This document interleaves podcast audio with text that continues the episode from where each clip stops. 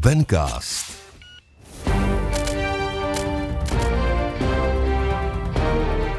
Jediný podcast pro profesionální finance.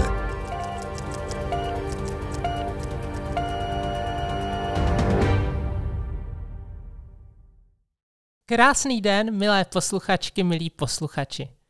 Vítám vás u dalšího dílu Bencastu časopisu Bankovnictví. Dnes si budeme povídat o tématu, které je rozhodně vám všem známé, které se probírá poměrně hodně ve finančních kruzích, ale i v politických kruzích. Je jim problematika ESG, neboli Environmental, Social and Governance. Našimi hosty budou Martin Motl, ekonom České národní banky. Vítejte, Martine. Dobrý den, děkuji za pozvání. A Eva Bučová, předsedkyně Komise pro udržitelnost a ředitelka pro korporátní klientelu v ING Česká republika. Dobrý den, Evo. Dobrý den, děkuji za pozvání. Moje první otázka bude směřovat, Martine, na vás. Vy v České národní bance začínáte poměrně intenzivně se věnovat stres testům, které jsou navázané na klimatické změny. Dá se říct, že do budoucna to budou právě klimatické změny, které budou tím hlavním hybatelem ekonomiky?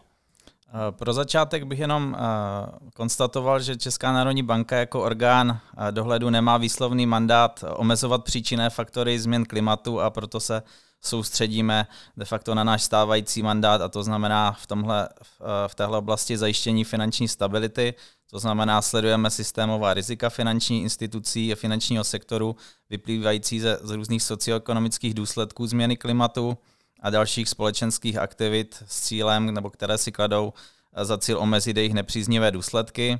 Eh, rovněž odhadujeme eh, střednědobé a dlouhodobé důsledky stability finančního sektoru a případně pokud narazíme na nějaké problémy, tak můžeme uplatnit určitá přiměřená opatření či nástroje. A co se týká vlastně naší práce na tomto tématu v České národní bance, tak tomuto tématu se poměrně věnujeme již eh, dlouhou dobu. Zhruba někdy na konci roku 2020 jsme začali se shromažďováním dat a určitému eh, průzkumu vlastně vůbec modelového rámce, jak modelovat dopady klimatické změny a jejich dopady na, na ekonomiku. A co se týká vlastně pokroku v této oblasti, tak úplně první scénář, de facto modelová projekce s globálními důsledky, tu jsme zpracovali už eh, v létě roku 2021, eh, která byla následně publikována i vlastně eh, v materiálu České národní banky. A na základě zkušeností, které jsme získali na základě této modelové projekce, jsme již na podzim roku 2021 sestavili nebo skonstruovali úplně první pilotní makrozátěžový test bank, na základě kterého vlastně potom jsme Eh, již skonstruovali již veřejně publikovaný makrozátěžový test, eh, který už byl publikován eh, veřejně na podzim minulého roku v podzimní zprávě o finanční stabilitě. A co se týká dalších prací, tak rovněž připravujeme nebo se zabýváme určitými dotazníkovými šetřeními finančních institucí, která de facto na národní, mezinárodní úrovni s různou mírou detailů a která se de facto zaměřuje na podrobné šetření těch environmentálních rizik. A na konci minulého roku dále bylo zpracováno i šetření se zúženým rozsahem mezi centrálními bankami a regulatorními autoritami a de facto výsledky tohoto šetření budou zveřejněny v průběhu první čtvrtletí letošního roku. A co se týká vlastně toho posledního bodu vaší otázky, to znamená, zda právě klimatická změna bude hybatelem ekonomiky, respektive hlavním hybatelem ekonomiky v následujících letech. Co se týká vlastně klimatické změny jako specifického šoku nad rámec hospodářského cyklu, tak je to poněkud složitější, neboť vlastně se jedná o šok, který nabíhá postupně a lze předpokládat na základě současného vývoje a projekcí do budoucna, že tento šok a jeho intenzita bude v čase neustále narůstat. Je to trošku dá se říct, záludný problém, protože e, tento šok je určitý podprahový šok pod šoky, které de facto pozorujeme běžně jako, jako někdo, kdo má na starosti v České národní bance právě modelování alternativních scénářů pro zprávu finanční stabilitě a pro zprávu měnové politice, tak můžu ze své zkušenosti jenom říci, že za posledních pět let těch výrazných šoků ve světové ekonomice bylo více než dost. Můžeme začít neřízeným Brexitem, obchodními válkami Čína versus USA, následně Eh, na to navázala koronavirová pandemie, potom energetická krize a válka na Ukrajině, eh, takže ve směs do ekonomiky přichází tyhle výrazné šoky a eh, de facto zastínují ten problém, který postupně nabíhá v čase a to je právě klimatická změna. Takže co se týká, jestli to bude hlavní hybatel ekonomiky, určitě, co se týká dlouhodobého výhledu, tak určitě ano, přičemž ty jeho nejvýraznější dopady budou viditelné až v průběhu následujících let. V tom je to právě záludné, protože pokud eh, právě nebudeme reagovat včas, tak eh, již potom se nebude dát některým negativním důsledkům eh, zabránit. Ne, ten dotaz právě směřoval na to proto, protože vlastně ten negativní scénář tentokrát měla Česká národní správa, banka v zprávě o finanční stabilitě právě založený na klimatických změnách. Nebyly tam ty jiné šoky, aby tam právě ty klimatické změny, proto jsem se právě ptala, jestli do budoucna budou ty klimatické změny těmi hlavními hybateli. To jenom, abych to objasnila možná pro posluchače, proč ten dotaz tak směřoval. Teď se obrátím, Evo, na vás. Jak významným tématem je ESG pro vás jako pro ING a jak tuto problematiku vnímají vaši klienti? ESG je pre nás téma, ktorá reálne celou inštitúciou prestupuje už viac než dve dekády. Globálne, lokálne je to trošku menej. Každopádne je založená na viacero pilieroch a jeden z tých pilierov je jednak naša vlastná uhlíková stopa, to znamená náš vlastný dopad nie len environmentálny, ale aj sociálny a vôbec na celkovú spoločnosť ako takú.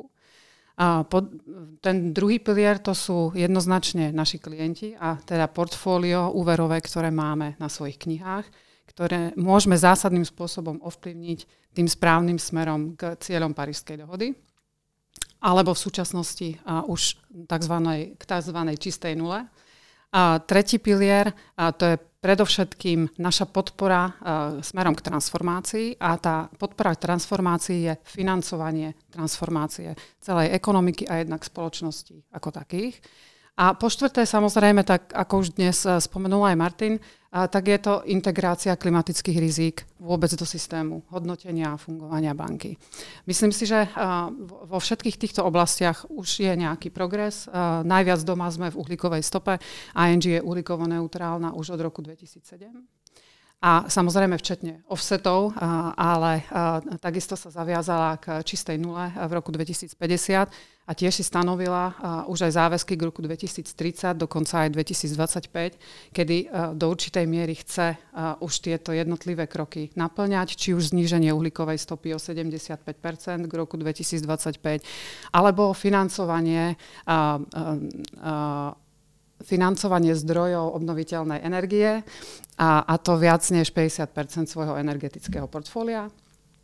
Alebo sú to iné, či už environmentálne alebo sociálne záväzky, ktoré transparentne reportuje a vykazuje vo svojom klimatickom reporte. A potom je to vlastne ešte druhá stránka a to, akým spôsobom sa snažíme fungovať s našim portfóliom. Naše portfólio ako také sme podrobili testu, ktorý nazývame projekt TERA, respektíve TERA prístup kde uh, sme vytvorili platformu spoločne aj s inými, či už spoločnosťami alebo neziskovými organizáciami, kde umožňujeme nielen sebe, ale aj iným finančným inštitúciám uh, vložiť svoje dáta o portfóliu a následne zistiť, ako ďaleko sa nachádzajú od Parískej dohody a aké scénáre si v podstate musia vybrať k tomu, aby v tých jednotlivých sektoroch, ktoré sa berú do úvahy, a to je konkrétne 9 najdôležitejších sektorov, ktoré najviac reálne vplývajú na množstvo emisí vo vzduchu, akým spôsobom sa vlastne dobrať k tej nule ako takej v roku 2050. Sme v tom priekopníci. V súčasnosti sa k nám pridalo už veľké množstvo globálnych bank, ktoré tento systém testujú a my už v podstate dva roky, toto bude tretí rok, budeme transparentne reportovať aj o tom, aká je naša trajektória smerom k tejto nule podľa jednotlivých sektorov. A to je niečo práve, na čo chceme apelovať aj na jednotlivých národných úrovniach, aby okrem národného klimatického plánu a vôbec celkovej dekarbonizačnej stratégii boli k dispozícii aj sektorové náhľady, nakoľko v súčasnosti sa tieto sektorové politiky v bankách tvoria, pretože banky sú tie prvé, ktorých sa vlastne tieto regulácie týkajú najviac a najmasívnejšie. A tým pádom môže vzniknúť na trhu reálne neriadená situácia, kedy každá banka si stanoví svoje sektorové trajektórie, ale nie sú tzv. aligned, pretože tam nie je úplne jasná klimatická stratégia vlastne v rámci štátu a v rámci jednotlivých sektorov. A ten projekt Tera, teda, jestli se můžu zeptat, ten by to měl prostě sjednotit, nebo jak přesně funguje? Tera projekt vlastne náš je vlastne pre inštitúcie, ktoré sú vo finančnom sektore a e, ten TERA projekt má, áno, zabezpečiť, aby bola jednotná metodológia náhľadu na to, kde sme s našim portfóliom, kam sa musíme dostať, ale tie sektorové politiky už si potom vytvára každá banka samotná. A pokiaľ tam není guidance, z hľadiska toho jednotlivého štátu, v ktorom ona funguje, alebo z celkovej Európskej únie, tak samozrejme každá tá banka si to stanoví podľa stavu svojho portfólia. Pretože každá banka má ten stav portfólia iný. Má in, inú časť v iných sektoroch, iný, iný spôsob a, a, a in, inú formu podpory danej spoločnosti. A inú formu podpory aj inovácií v tom danom sektore. Takže na jednej strane je to vynikajúci transparentný tool, ktorý sa dá použiť, ktorý nám dá trošku jasná v tom aj, ako máme smerovať, ale potrebujeme práve tú guidance ešte makroekonomickú. Jednak na úrovni daného štátu a jednak na úrovni samozřejmě Európy jako takej. Jenom pro posluchače, výsledky z té téry najdou na webových stránkách ING. Áno, v našom klimatickom reporte, presne a teď tak. navážu na vašu poslední větu, že potřebujete ten makroekonomický guidance a obrátím se na Martina. Martine, vlastně jak velký význam podle vás mají v rámci celé této transformace právě ty banky a zároveň navážu i na Evu, co říkala, že tady chybí některé ty guideliny, ale pokud se nepletu, tak třeba Evropská centrální banka již na základě svých předchozích stres, testů a zkušeností, které už s klimatickým testováním má, tak některé guideliny vy, vydala. Jak jsou tady tyto guideliny užitečné, jak třeba vám jako dohledovému orgánu pomáhají? A co se týká vlastně významu bank v rámci zelené transformace, tak jejich role bude určitě významná, jak už tady zaznělo minimálně z pohledu vlastně vůbec financování eh, zelených projektů a podobně. Určitě rovněž říci, že banky budou přispívat k naplňování eh, těch politických cílů zelené transformace, zejména také dodržování požadavků platné regulace, což eh, znamená třeba například informační povinnost, reporting, a podobně, také distribuce produktů a integrace vlastně klimatických rizik do řídícího a kontrolního mechanismu dohlížených subjektů. To bude také určitě součástí této transformace. Rovněž můžeme v rámci nějakých doporučení zmínit i také aktuálně balíček návrhů změn obezřetnosti a regulace Evropské komise, která, který byl zveřejněn na konci října 2021 a který právě obsahuje také návrhy na posílení integrace rizik, udržitelnosti a zejména také eh, klimatická rizika, absorbace, absorbování finančních ztrát z nich plynoucích, což je právě považováno za klíčový aspekt pro finanční stabilitu a odolnost právě toho ekonomického systému. Co se týká dalšího příspěvku vlastně bank transformaci, tak to právě záleží, na jejich obchodním rozhodnutí. To znamená například poskytování uh, zelených hypoték, to znamená nějaká preference uh, například uh,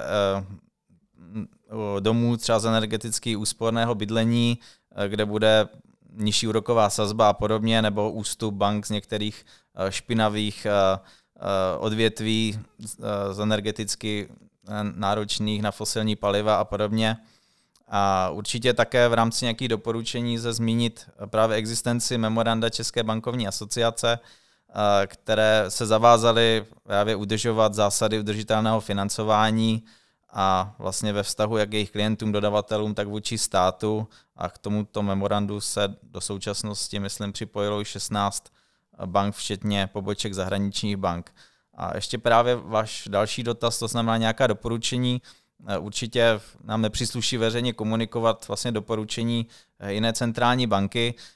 Co se týká nějakého obecného konstatování, tak je třeba de facto připomenout, že vlastně Česká národní banka i zde v případě vlastně tohoto klimatického šoku postupuje v souladu se svým zákonným mandátem, to znamená vykonává standardní dohled nad regulovanými subjekty finančního trhu, včetně dodržování platních pravidel týkajících se právě udržitelného financování. To znamená, vlastně vše funguje standardně a není třeba zavádět nějaká další opatření v této oblasti. Spíše nějaký obecný apel, dá se říct, že lze, lze říci nebo doporučit, že určitě neznamená, že když je investice zelená, tak je bezriziková a když je investice de facto v nějakých odvětvích, zabývající se fosilními eh, palvy, takže je riziková. To znamená, je třeba eh, si i nadále udržovat eh, určitý de facto, hm, dá se říct, zdravý rozum a posuzovat ty rizika standardně jako v oblasti de facto jiných, jiných oblastí nebo druhů podnikání.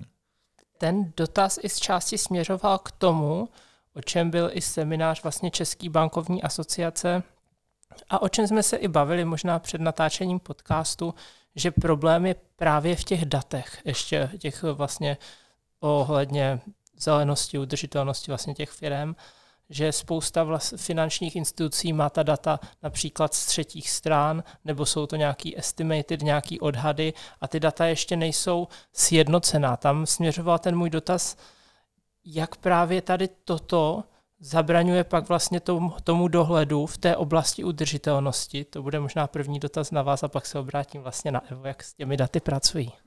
Co se týká vlastně dat, tak eh, ty lze asi jako rozdělit, protože co se týká nějakého eh, mezinárodního rámce, tak eh, těch dat pro vytvoření seriózní projekce dopadu klimatické změny je poměrně hodně jenom pro vaši představu, takové nakalibrování vlastně eh, de facto šoku nebo souboru šoků klimatické změny, kde máte jak vlastně ty hmotné šoky, které přímo odráží dopady změny klimatu, které si lze představit jako rostoucí intenzita, rozsah přírodní katastrof, nebo právě ty přechodové šoky, které odráží vlastně přímo důsledky rozhodnutí eh, politiků a podobně, a de facto nějaké globální klimatické politiky, tak eh, to je velmi náročná disciplína na soubory dat a jenom pro vaši představu se jedná o desítky tisíc řádků ve Excelu vůbec nakalibrovat de facto celý ten klimatický šok, takže de facto na to, jak je to obsáhla složitá oblast, tak těch datových zdrojů, co se týká minimálně těch uh,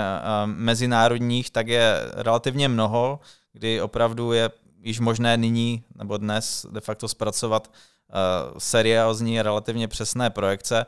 Tam, na co pravděpodobně narážíte, je již e, nějaká de facto mikroanalýza v rámci jednotlivých ekonomik a zde určitě ještě velký prostor. E, ty datové soubory se teprve zhromažďují, ta de facto věc je poměrně nová, to znamená i v České národní bance, zatímco máme relativně dobře uchopen ten modelový aparát, na modelování těch eh, globálních rizik, to znamená na jednotlivá teritoria světové ekonomiky a podobně, tak určitě dále pracujeme na zdokolování právě těch sektorových analýz, odvětvových eh, analýz a podobně, eh, jak přímo se dotknou konkrétní sou, souboru a struktury finanční institucí v České republice, takže zde určitě ještě poměrně velký kus práce. Evo, teď se obrátím vlastně na vás. Jak vlastně získáváte většinu dat, máte to z třetích stran nebo přímo klienti to dávají ta data a ještě vlastně se vrátím k té předchozí otázce, jak tuto problematiku celkově vnímají vaši korporátní klienti? Mm-hmm.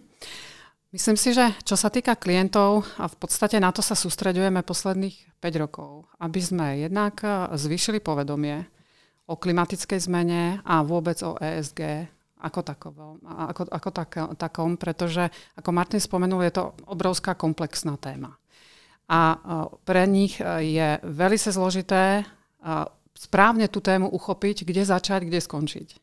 Takže v tom v podstate banky zohrávajú taktiež dôležitú rolu, pretože to svoje klientské portfólio a tým pádom svojich klientov nejakým spôsobom majú možnosť a zároveň aj povinnosť navigovať v celej tejto transformácii.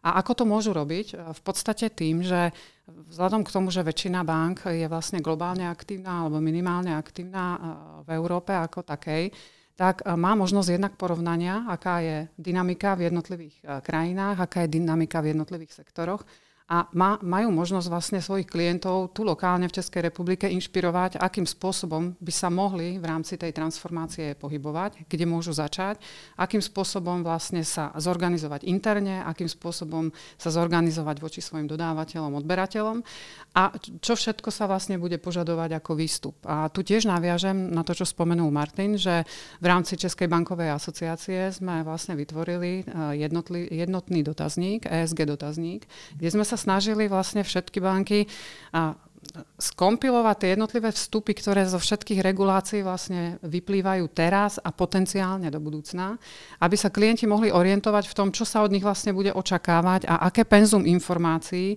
tie banky budú požadovať. A je to len nejaká základná škála, ktorá sa samozrejme potom následne líši a musí byť podrobne rozpracovaná každou bankou, pretože do určitej miery sa líšime v tých požiadavkách, ale do určitej miery máme ten spoločný presah a ten sme sa snažili dať dokopy.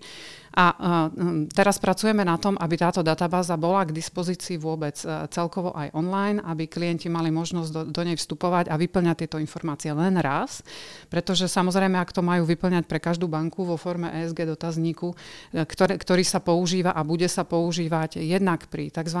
KYC čekoch, to znamená, e, keď e, sa overuje know your customer ako taký, alebo pri ročnom review, nejakého akéhokoľvek exposure, ktoré klient má, to znamená, ak má úver v nejakej banke a každoročne sa tento úver nejakým spôsobom preveruje, obnovuje a tak ďalej, tak taký ESG dotazník v podstate dostane.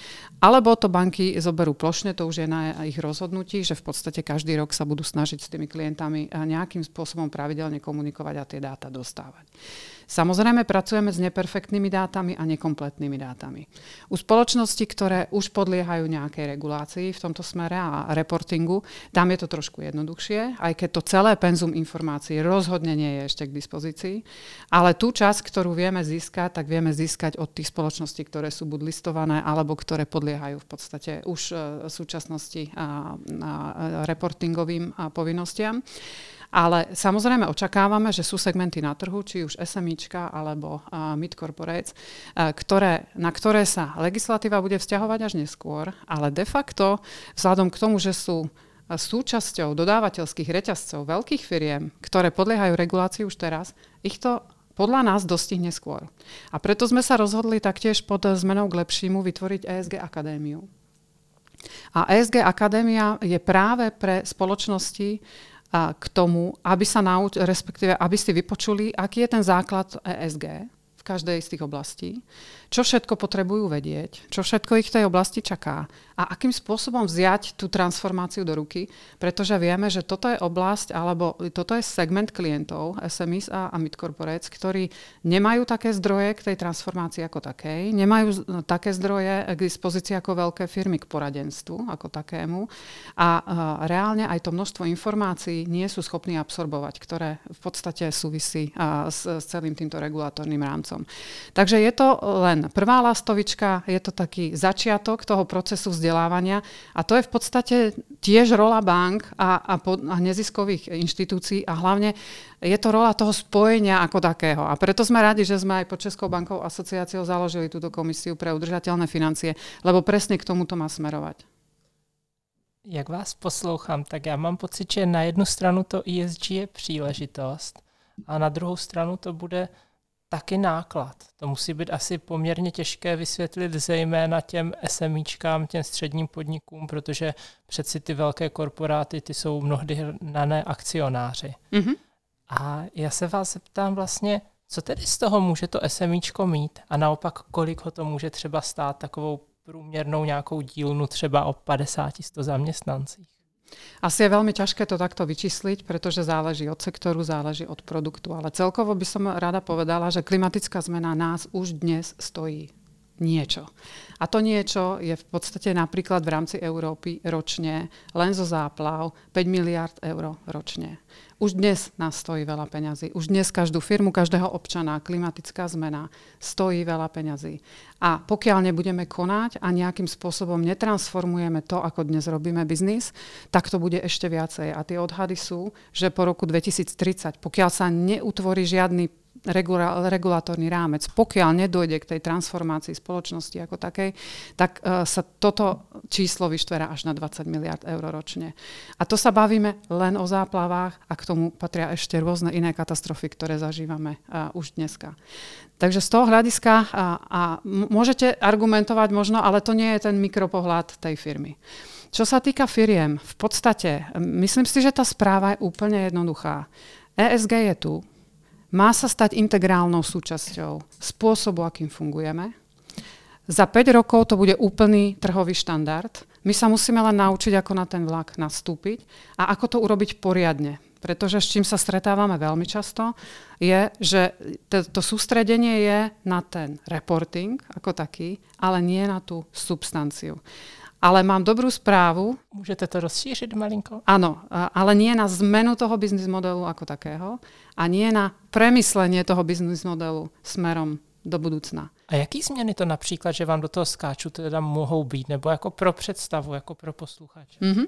Pre predstavu úplne najjednoduchší príklad automobilový priemysel. Automobilový priemysel sa zmení úplne. A, a to práve preto, že nebude vyrábať ten pohon vozidiel, ktoré sú dnes, bude vyrábať úplne iný pohon vozidiel. A predstavte si, že zo súčasných benzínových, dízlových motorov sa musíme dostať na nejakú formu buď hybridov alebo elektro. A áno, máme ich už dnes, ale je to len fragment. Ale třeba u toho automobilového průmyslu tam to souvisí hodně, jestli se nepletu s infrastrukturou. Pokud nebude dostatečné množství nabíječek a podobně, tak vlastně lidi na sídlištích a kdo nemá vlastně možnost si to sám nabíjet, by byli prakticky odříznutí. Takže tam to zase souvisí s rozvojem infrastruktury, ale já, a to je poměrně velké téma samo o sobě. A já jsem tady myslela vyloženě pro takové nějaké to SMIčko, jo, co to třeba znamená kromě toho reportingu, co třeba ty firmy musí udělat jako z té vaší ESG akademie, jak třeba máte, jestli už máte nějaké zkušenosti, nějaké feedbacky, třeba nějaké běžné trable, jo, s čím se potýkali podnikatelé, nebo něco, co jim přijde náročné a jak to mohou vyřešit? Mm-hmm. Sú asi dve základné veci, ktoré aj z tej ESG akadémie vyplývajú a to je jednak zmeranie uhlíkovej stopy, to je prvá vec, a nadefinovanie si ESG stratégie. Je potreba sa pozrieť trošku dopredu a práve poradcovia, ktorí prezentujú aj v rámci ESG akadémie, majú možnosť im reálne zjednodušiť celý ten vstup aj výstup, pretože, ako som povedala, potýkajú sa s nedostatkom kapacít personálnych, finančných časových. Realita je ale taká, že sú súčasťou dodávateľských reťazcov veľkých firiem a tieto po nich budú požadovať tak či tak. Tomu sa nevyhnú. Takže to ani nie je úplne o rozhodnutí, či to urobím alebo nie, ale či to urobím dobre a včas. A ESG stratégia nadefinovať skutočne je dôležité pozrieť sa, kde ten môj sektor bude o 5 rokov. Pretože sú sektory, ktoré prejdú absolútne zásadnou zmenou v najbližších desiatich rokoch. A to je potreba brať do úvahy. A práve túto informovanosť tie malé a stredné firmy potrebujú. Takže aj tým sektorom ako takým je potreba sa venovať aj a tej predikcii tomu, kam sa vlastne uberajú a čo plánujú robiť.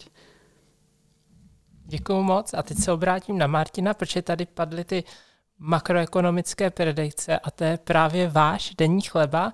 Vy jste dokonce na semináři mluvil o tom, že velmi výrazné ale ekonomické dopady se mohou materializovat především až někdy po roce 2050. Proč je tedy teď tak nutná ta akce, jestli můžete pro naše posluchače vysvětlit?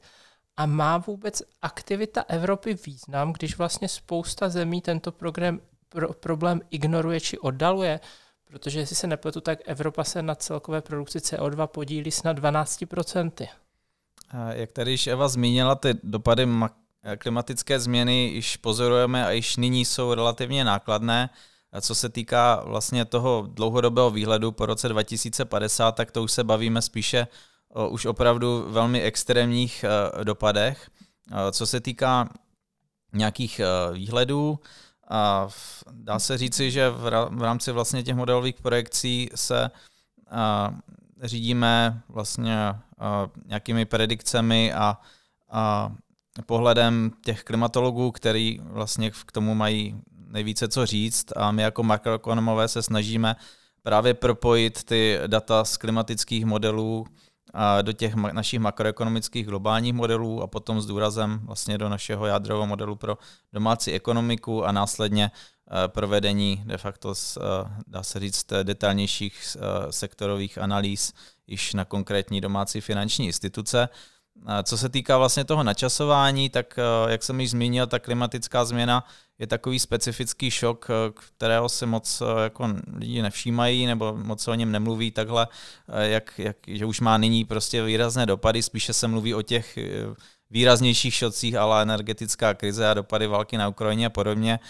O to je to právě nebezpečnější, neboť se jedná de facto o určitý typ přírodní krize, kdy v případě, pokud se promešká to vodné načasování a nastavení té globální klimatické politiky, které povede přímo k omezování emisí, které právě způsobuje, způsobují skleníkový efekt, tak můžeme dojít do určitého bodu, když bude velmi obtížné tento vývoj zvrátit což není dobrá zpráva vzhledem k zkušenostem, kdy pokud si vzpomeneme na pařížskou konferenci v roce 2015, kde prostě svět přijal určitá opatření, tak již dnes můžeme konstatovat, že se od těchto dohod eh, začínají země odchylovat, což je na jednu stranu pochopitelné, vys ty krize, které jsem vzpomněl za posledních pět let, tak eh, určitá pozornost se spíše soustředuje na hašení požáru někde jinde.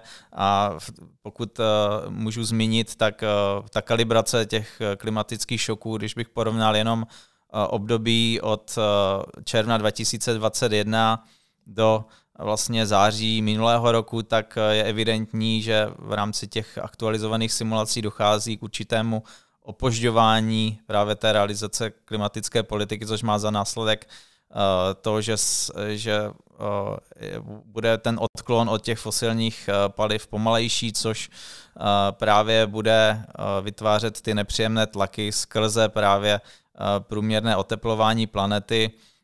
Co se týká vlastně nakalibrování vůbec těch klimatických modelů, tak ty se odvíjí především od takzvaných teplotních profilů, které právě sledují průměrné oteplování planety na základě různých scénářů.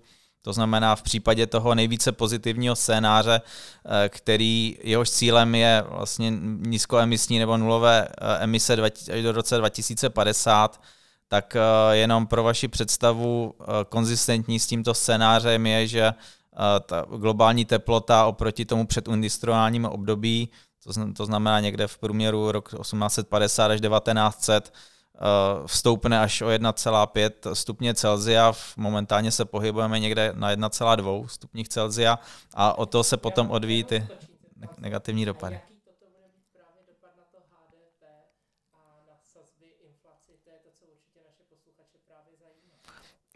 Záleží, který scénář, jak jsem nastínil, ty... Hm. Hmm. Pokud eh, můžeme porovnat ten pozitivní scénář, tak ten de facto je málo bohužel realistický, neboť vlastně už nyní je evidentní, že se eh, odklonujeme od dosažení nulových emisí v roce 2050, kdy jsou prostě ve světě tendence toto oddalovat. A i při tomhle pozitivním scénáři by docházelo k tomu, že vlastně průměrná teplota planety se oteplí o 1,5 Eh, stupně Celzia oproti tomu předindustriálním období, což znamená, že již to samo o sobě bude v sobě zahrnovat určité již eh, eh, negativní dopady právě na ekonomiky, které vlastně budou trpět jak těmi negativními poptávkovými šoky v kombinaci právě s těmi nákladovými proinflačními šoky, to znamená ty dopady do pro vaši představu do světového HDP již mohou v průměru činit v tom horizontu do toho roku 2050 5% vlastně nižší úroveň HDP ve světě, ale to je ten optimistický scénář, kdy předpokládá, že pokud opravdu začneme konat i hned, tak jsme schopni vlastně se vrátit na nějakou udržitelnou trajektorii toho teplotního profilu a ty hmotné dopady právě plynoucí z těch přírodních katastrof v čase opět zmírňovat a zastabilizovat právě tu globální teplotu na nějaké rozumné úrovni. A co se týká toho katastrofického scénáře, tak ten předpokládá, že de facto ten růst emisí bude pokračovat nebo se zastabilizuje na výrazně zvýšených současných úrovních, což by znamenalo Eh, právě zvyšující se intenzitu právě dopadů těch přírodních katastrof a podobně, které například z pohledu jenom produktivity mají negativní vliv na HDP a bohužel pro inflační efekty můžete si představit například, eh, kdy vlny veder vlastně způsobují nebo snižují vlastně lidskou produktivitu, to znamená snižují produktivitu toho lidského kapitálu a do toho vlastně přírodní katastrofy, například když povodeň, smete továrnu, to znamená částečná nebo úplná destrukce vlastně toho fyzického kapitálu, což právě bude snižovat nabídku a povede k tomu de facto stagflačnímu vývoji a v případě toho katastrofického scénáře po roce 2050 v té druhé polovině současného století by si ty dopady vyžádaly opravdu až, dá se říct, pětinu světového HDP. To znamená, je to problém, který je de facto přírodního charakteru a proto jenom pro vaši představu, co se týká vlastně těch nástrojů a jak vlastně vůbec tento problém uřídit, tak bych zde použil paralelou, eh, kdy například v případě měnové politiky, jak se často říká, je to jako řídit za oceánský párník, když dnes eh, změníte úrokovou sazbu, tak se ty dopady plně do inflace projeví až s bezpožděním roku a roku a půl. Co se týká klimatické změny, tak pokud dnes začneme s výrazným snižováním emisí, tak tyto dopady se projeví až v horizontu několika desetiletí. O to, proto je to větší problém Eh, právě jak, jak jste nazna, naznačila, pokud vlastně se bude čekat, až ty dopady budou opravdu viditelné, tak už bude pozdě s tím rizikem, že již nebude záruka toho, že se ty nepříjemné dopady podaří vůbec odvrátit, protože některé vlastně ty škody na životním prostředí už budou bohužel nenahraditelné a ne, ne, nevratné. Děkuju moc. Teď mám dotaz možná na vás, na oba, protože velký vliv bude mít na, na vývoj vlastně životního prostředí také energetický sektor. Vidíte tady právě nějakou tu symbiozu mezi bankovním sektorem a právě energetikou? Možná začnu Evo od vás. Energetická transformácia je v podstate súčasťou celej tej udržiteľnej transformácie, hlavne pre štáty ako je Česká republika alebo Slovensko, kde energetika je, primárne alebo z veľkej časti založená na fosílnych palivách a takisto je industriálna. Takže e, z toho hľadiska e, tam k tej zmene musí dôjsť v podstate buď to paralelne, alebo dokonca skôr, e, než k transformácii celej ekonomiky a všetkých ostatných subjektov. Lebo pokiaľ v podstate si firmy a, a banky zadajú cieľ, že chcú jednak podporovať obnoviteľné zdroje a výrobu energie z obnoviteľných zdrojov, alebo firmy chcú redukovať uhlíkovú stopu, v podstate jeden, jedna z najväčších položiek, ako redukovať uhlíkovú stopu, je práve objednať si zelenú energiu. A pokiaľ tá na trhu nie je, tak v podstate k tej transformácii zásadným spôsobom nedochádza. Takže áno, tá energetický sektor hodne súvisí aj s bankovníctvom, pretože bankovníctvo má veľké knihy úverové, ktoré poskytuje do energetického sektora a taktiež si musí stanovovať v súčasnosti politiky, alebo už je to nejakých pár rokov, aj, aj v prípade ING je to ten prípad, eh, kedy si poviete, čo je a čo nie je možné už financovať, pokiaľ chcem ísť trajektóriou Parískej dohody alebo čistej nuly. A jedným z nich je určite uh, ťažba uhlia a nové financovanie smerom do ťažby uhlia. Druhé je určite ropa a zemný plyn, uh, kde mnohé banky a takisto investičné fondy už redukujú svoje možnosti nových investícií. A taktiež sú to potom rôzne ďalšie oblasti ale toto sú primárne tie najdôležitejšie, ku ktorým v podstate už došlo k otvorenej komunikácii a transparencii bank, eh, do akej miery sú schopné a nie sú schopné nové investície v týchto oblastiach financovať. A myslím, že eh, nemá zmysel eh, si tu hovoriť, že všetky banky alebo máme možnosť byť 100% zelený, aj my ako bankovníctvo, ale snažíme sa tou trajektóriou ísť a postupne a vlastne tú, tú podporu tej ekonomike dávať hlavne v tej ESG oblasti. Na druhej strane taktiež tu máme ako nejakú, nejakú formu bezpečnosti a nejakú formu kontinuity tej ekonomiky ako takej. Takže reálne tieto obchodné rozhodnutia sú aj rozhodnutiami medzi čo musíme, čo chceme, ale čo na druhej strane je absolútne nevyhnutné, aby zostalo. Takže okrem regulátora to v podstate musia brať v potaz aj komerčné banky. Takže to, to je možno jedna stránka. A chcela by som ešte reagovať na to, čo povedal Martin, že akým spôsobom vlastne bude mať vplyv, alebo môže táto klimatická zmena mať vplyv či už na produktivitu, alebo celkovo na HDP, na infláciu a tak ďalej. V krajinách, ktoré sa rozhodli už pred 10-20 rokmi ísť e, formou nízkouhlíkovej ekonomiky, a také príklady už máme a majú konkrétne výsledky, je dokázané, že v podstate dochádza jednak k predlženiu ľudského života, to je prvá vec, a jednak dochádza k zásadnému zníženiu ekonomických nákladov. Takže na jednej strane ako nejaké náklady samozrejme vzniknú a veľké, či už zmenou infraštruktúry alebo vôbec zmenou celkového modelu fungovania ekonomiky.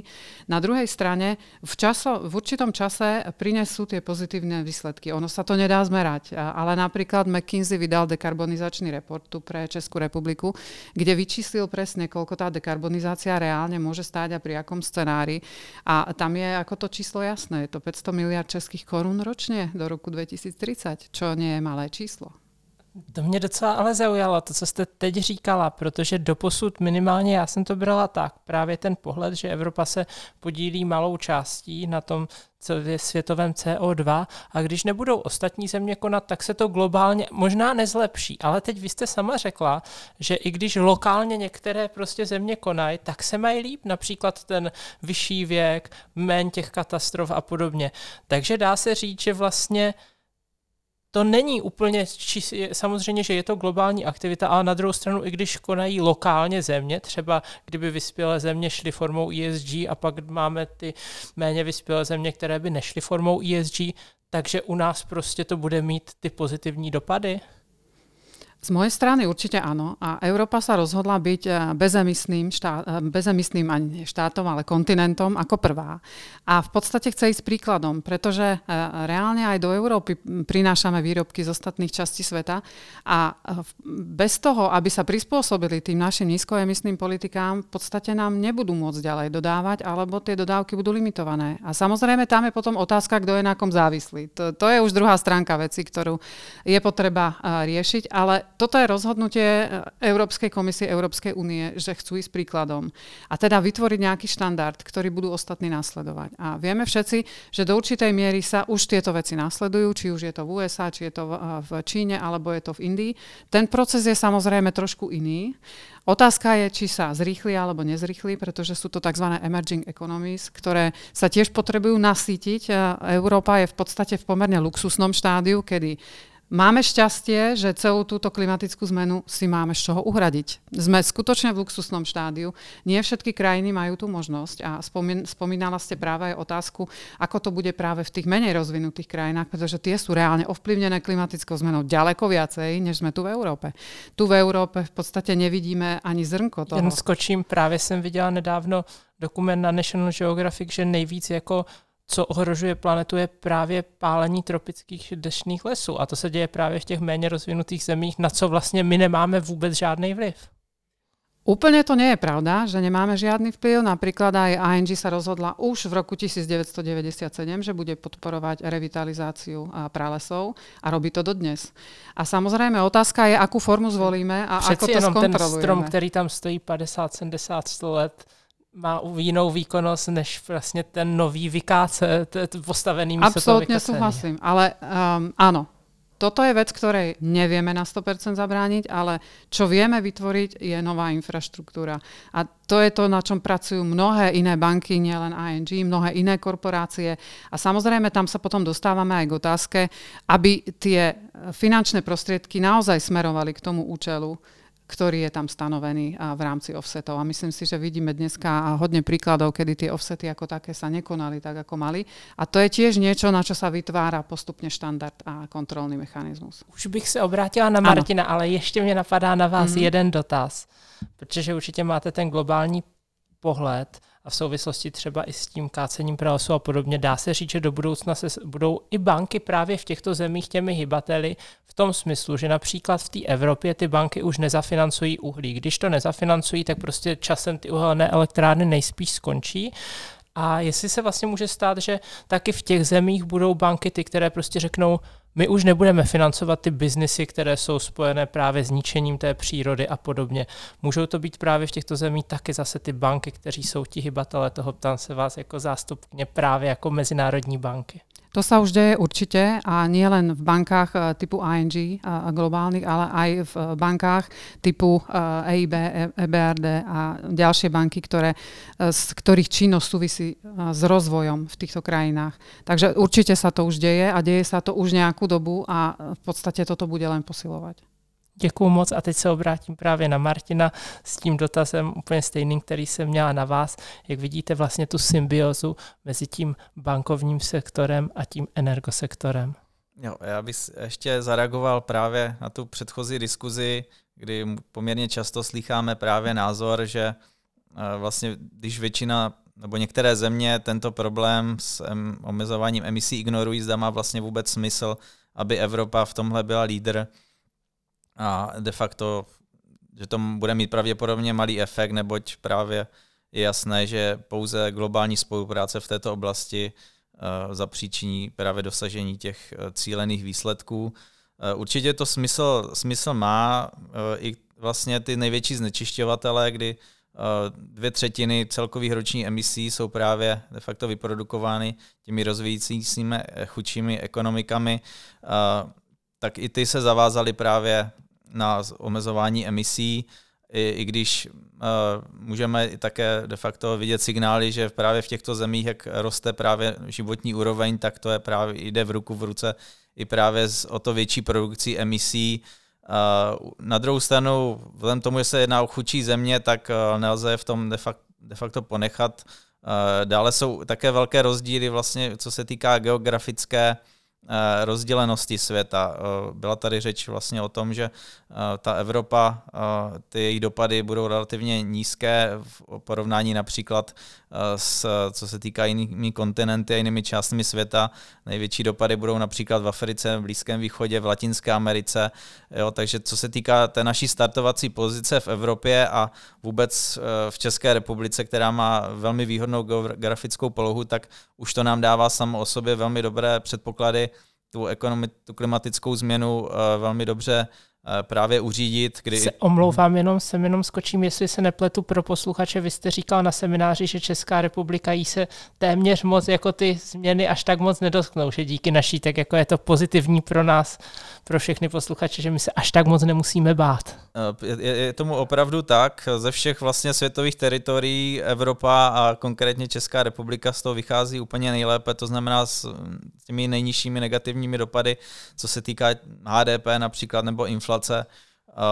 A je, je, je, co se týká vlastně de facto toho řešení té situace, určitě také není dobré, když Evropa bude lídr, aby ostatní části světa, například třeba Čína to zneužívali a e, de facto my jsme ztráceli konkurenceschopnost a o to víc potom se bude proudit třeba více čínského zboží, které právě nebude zatíženo těmi uhlíkovými daněmi a podobně, tak určitě toto by nebylo rozumné a v případě, pokud e, by bylo evidentní, že jsou určití černí pasažéry, pasažéři ve světové ekonomice, které toho zneužívají, na úkor vlastně snížení konkurenceschopnosti těch druhých v zájmu vlastně globálního boje s klimatem, tak určitě v tomhle případě by bylo dobré, než si tady zlikvidovat vlastně vlastní průmysl, tak uh, přistoupit k nějaké agresivní politice, například zaváděním cel a podobně na tyto de facto produkty uh, a tím de facto tomu nějak, uh, nějak to uspůsobit a zabránit nějakým tady těm globálním nerovnováhám a podobně.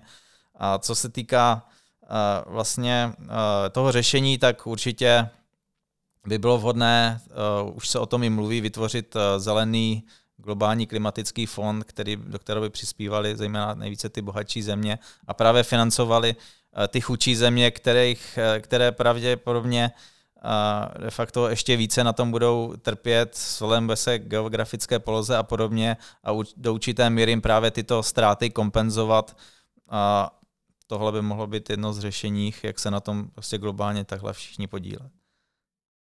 Já děkuji moc. Já si myslím, že to byl možná krásný závěr celé naší diskuze. Já ještě jednou moc děkuji našim dnešním speakerům, kterým byl Martin Motl a Eva Bučová. a já se s váma loučím. Mějte se krásně. Díky, nashledanou.